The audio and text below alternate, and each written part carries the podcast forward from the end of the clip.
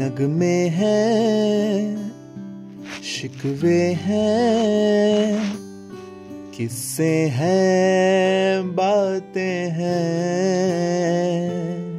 बातें भूल जाती हैं, यादें याद आती हैं हो बातें भूल जाती हैं। यादें याद आती हैं। ये यादें ये यादें किसी दिलो जानम के।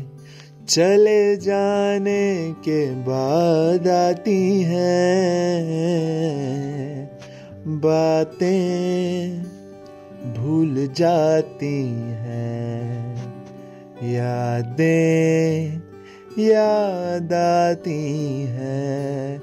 ये यादें किसी दिलो जानम के, चले जाने के बाद आती हैं।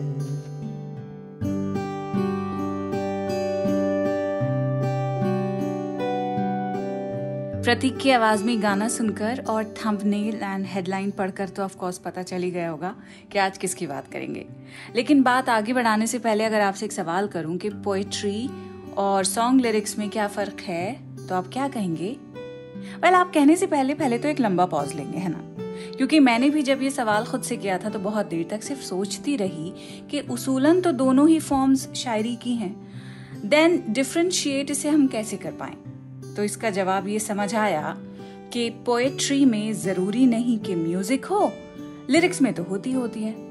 फिर ऐसा लगा कि पोएट्री को लिटरेरी मेरिट हासिल होती है और फ़िल्म लिरिक्स को कमर्शियल कहने से मुराद ये है कि फ़िल्मों के गाने एक कमर्शियल मकसद पूरा करते हैं और पोएट्री जो बिना किसी कमर्शियल गरज, यानी बिना किसी पैसे कमाने के गरज के लिखी जाती है, उसे लिटरेरी अहमियत हासिल हो जाती है। तो फिर खुद के साथ रीजनिंग करते करते ये भी लगा कि क्या इसका मतलब ये है कि फ़िल्म सॉन्ग्स को सीरियस पोइट्री नहीं मान सकते, जैसे कि लिटरेरी पोइट्री को मानते हैं? फिर ये भी लगा कि भाई ये सब हमारे बायसेस होते हैं। इंडियन सब कॉन्टिनेंट में तो ये एप्लीकेबल नहीं हो सकते, क्योंकि एक तरफ़ तो हम ये कहते हैं कि हिंदी सिनेमा के सॉन्ग्स ने उर्दू को बढ़ावा दिया है। आम बोलचाल में उर्दू या हिंदुस्तानी को पॉपुलराइज करने में बड़ा हाथ है। दूसरी तरफ़ ऐसी बातें करते हैं।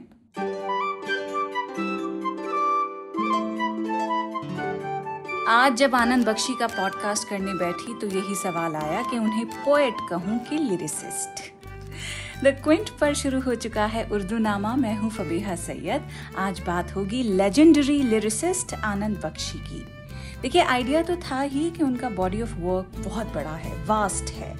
लेकिन एपिसोड बनाने से पहले जब रिसर्च की तो पता चला दैट इज़ वर्क जो हैं करीब चार हज़ार से ज़्यादा गाने एंड स्पैंड अक्रॉस 40 डेकेड्स तो उनमें भी डिसाइड नहीं कर पाए कि टॉप फाइव या टॉप टेन गाने कौन से हैं। क्योंकि most of well though super hits जो ना सिर्फ़ हम गाते हुए बड़े हुए हैं, बल्कि हमारी अम्मा भी गुनगुनाती हुई बड़ी हुई हैं।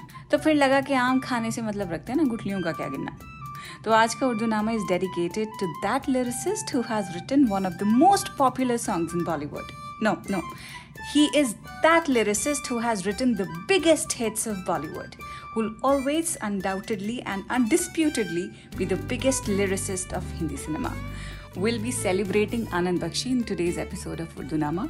क्योंकि सबसे बड़े लिरिसिस्ट की बात है तो ये podcast has been punctuated with his songs कदम कदम पे आपको आनंद बख्शी का गाना सुनाई देगा प्रतीक गाएगा यस इन हाउस सिंगर है फ़ायदा तो उठा ही सकते हैं तो वही किया है आनंद बख्शी साहब पर और बात करेंगे, लेकिन इस गाने के बाद। उड़ जा काले कावा, तेरे मुँह विच खंड पावा। ले जा तू संदेसा, मेरा मैं सदके जावा।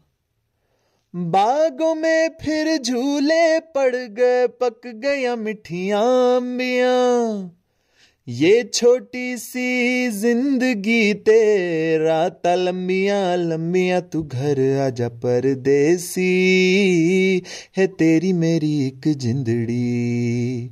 ओ घर आजा परदेसी, के तेरी मेरी एक जिंदड़ी।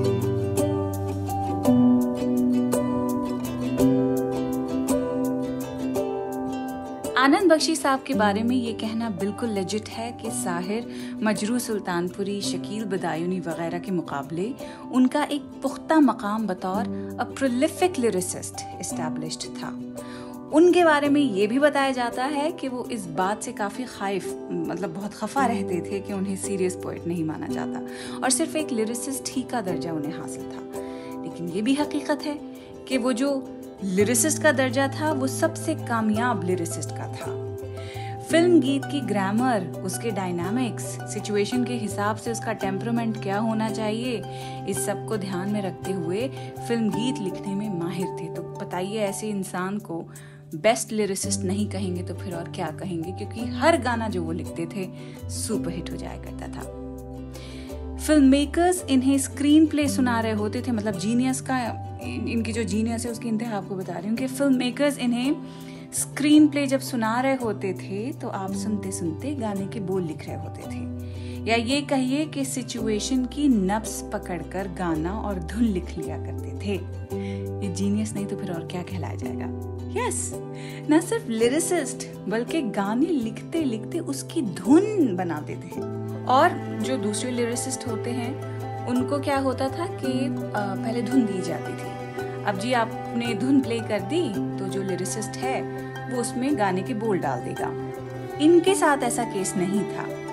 वो धुन समेत गाना लिखने में माहिर थे। जी, उनके बारे में कहा जाता है कि उन्होंने कई गाने गोस्ट कंपोज किए हैं। मतलब लिखते लिखते गाना कंपोज कर दिया, उसको धुन भी दे दी और नाम म्यूज़िक डायरेक्टर का लग गया है। और क्योंकि वो इतने बड़े जीनियस थे और माहिर थे, इसलिए खुद जो गाने कंपोज करते थे, उसका ज़िक्र भी उनके मुँह से कभी मत सुनिए आप। लता मंगेशकर से कभी किसी ने पूछा कि बख्शी साहब के कंपोज किए हुए गाने तो बताइए तो उस पर लता जी बोली कि जब वो खुद अपनी बनाई हुई धुनों की बात नहीं करते तो मैं क्या करूँगी? ये होता है असली genius humble and absolutely secure in his skin लेकिन एक गाना है जिसके बारे में इट्स एन ओपन सीक्रेट कि डी का मेहंदी लगा के रखना में शुरुआत में जो लाइन है कि ये कुड़ियाँ निश्चिदी पुड़ियाँ, ये मुंडे गली दे गुंडे। ये धुन यश चोपड़ा के इंसिस्ट करने पर आनंद बख्शी साहब ने लिखी थी। मतलब ये लाइन लिखी थी और फिर धुन इसकी दी थी। मेहंदी लगा के रखना, डोली सजा के रखना, मेहंदी लगा के रखना, डोली सजा के रखना लेने तुझे ओ गोरी, आएँगे तेरे सजना। सहरा सजा के रखना, चेहरा छुपा के रखना। सहरा सजा के रखना, चेहरा छुपा के रखना। ये दिल की बात अपने दिल में दबा के रखना, मेहंदी लगा के रखना, डोली सजा के रखना।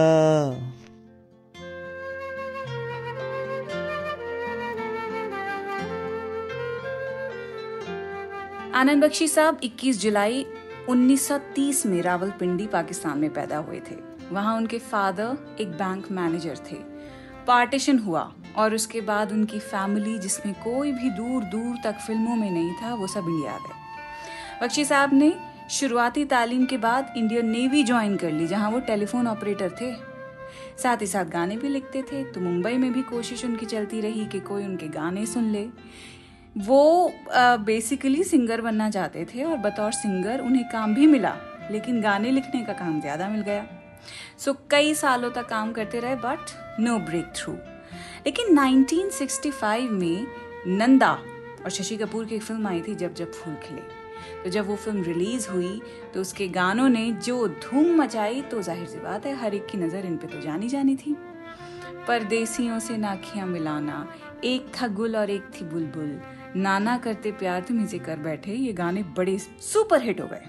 फिर दो साल के बाद एक और फ़िल्म आई जिसका नाम था मिलन, जिसमें थे सुनील दत्त एंड नूतन। वो भी loaded with fantastic songs became a hit instant hit and this song became instantly super hit सावन का महीना, पवन करे शोर।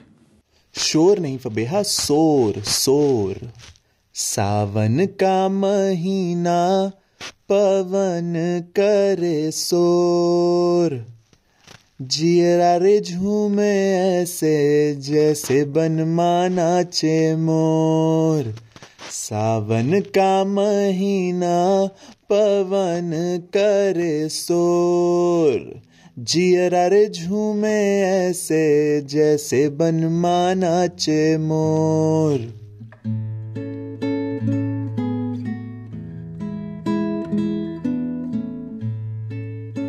गाने के दोनों सिंगर्स मुकेश साहब and Lata ji and lyricist Bakshi.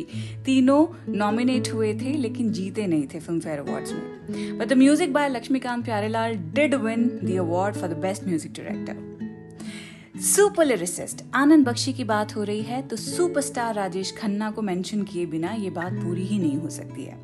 आराधना, कटी पतंग, अमर प्रेम, नमक हराम जस्ट अ फ्यू नेम्स उन फ़िल्मों के जिनमें राजेश खन्ना हीरो थे। वो बख्शी साहब के मुरीद इस कदर थे कि फ़िल्म मेकर से फरमाइश करते थे और ज़रूरत पड़े तो जिद करते थे कि उनके लिए गाने आनंद बख्शी साहब ही लिखें। इसीलिए कहा जाता है कि काका को सुपरस्टार बनाने में आनंद बख्शी साहब का बहुत बड़ा हाथ है। तो खन्ना और बख्शी की इस टीम का कौन सा गाना आप सुनेंगे? प्रतीक, क्या तैयार किया है? चिंगारी कोई भड़के तो सावन उसे बुझाए। सावन जो अगन लगाए, उसे कौन बुझाए? पतझड़ जो बाग उजाड़े वो बाग बहार खिलाए, जो बाग बहार में उजड़े, उसे कौन खिलाए?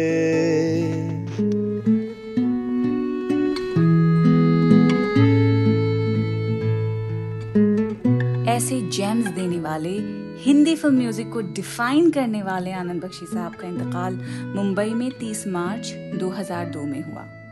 आनंद बख्शी के लिखे गाने जिस तरह हमारी जबानों पर चढ़े हुए हैं, इससे ये बात साबित हो जाती है कि बातें कैसे भूल जाती हैं, लेकिन यादें याद आती हैं। I see again next week एक और दिलचस्प एपिसोड के साथ। खुदाफिज उर्दू नामा द क्विंट का ओरिजिनल पॉडकास्ट है। जिसकी एग्जेक्टिव प्रोड्यूसर्स हैं शैली वालिया और ऋतु कपूर और इस एपिसोड को प्रोड्यूस किया है प्रतीक लिधु और अंजलि पलोड ने। इसे लिखने होस्ट करने और एडिट करने वाली हैं फबेहा सैयद। और इसकी बैकग्राउंड म्यूज़िक ली है बी एम जी प्रोडक्शन से।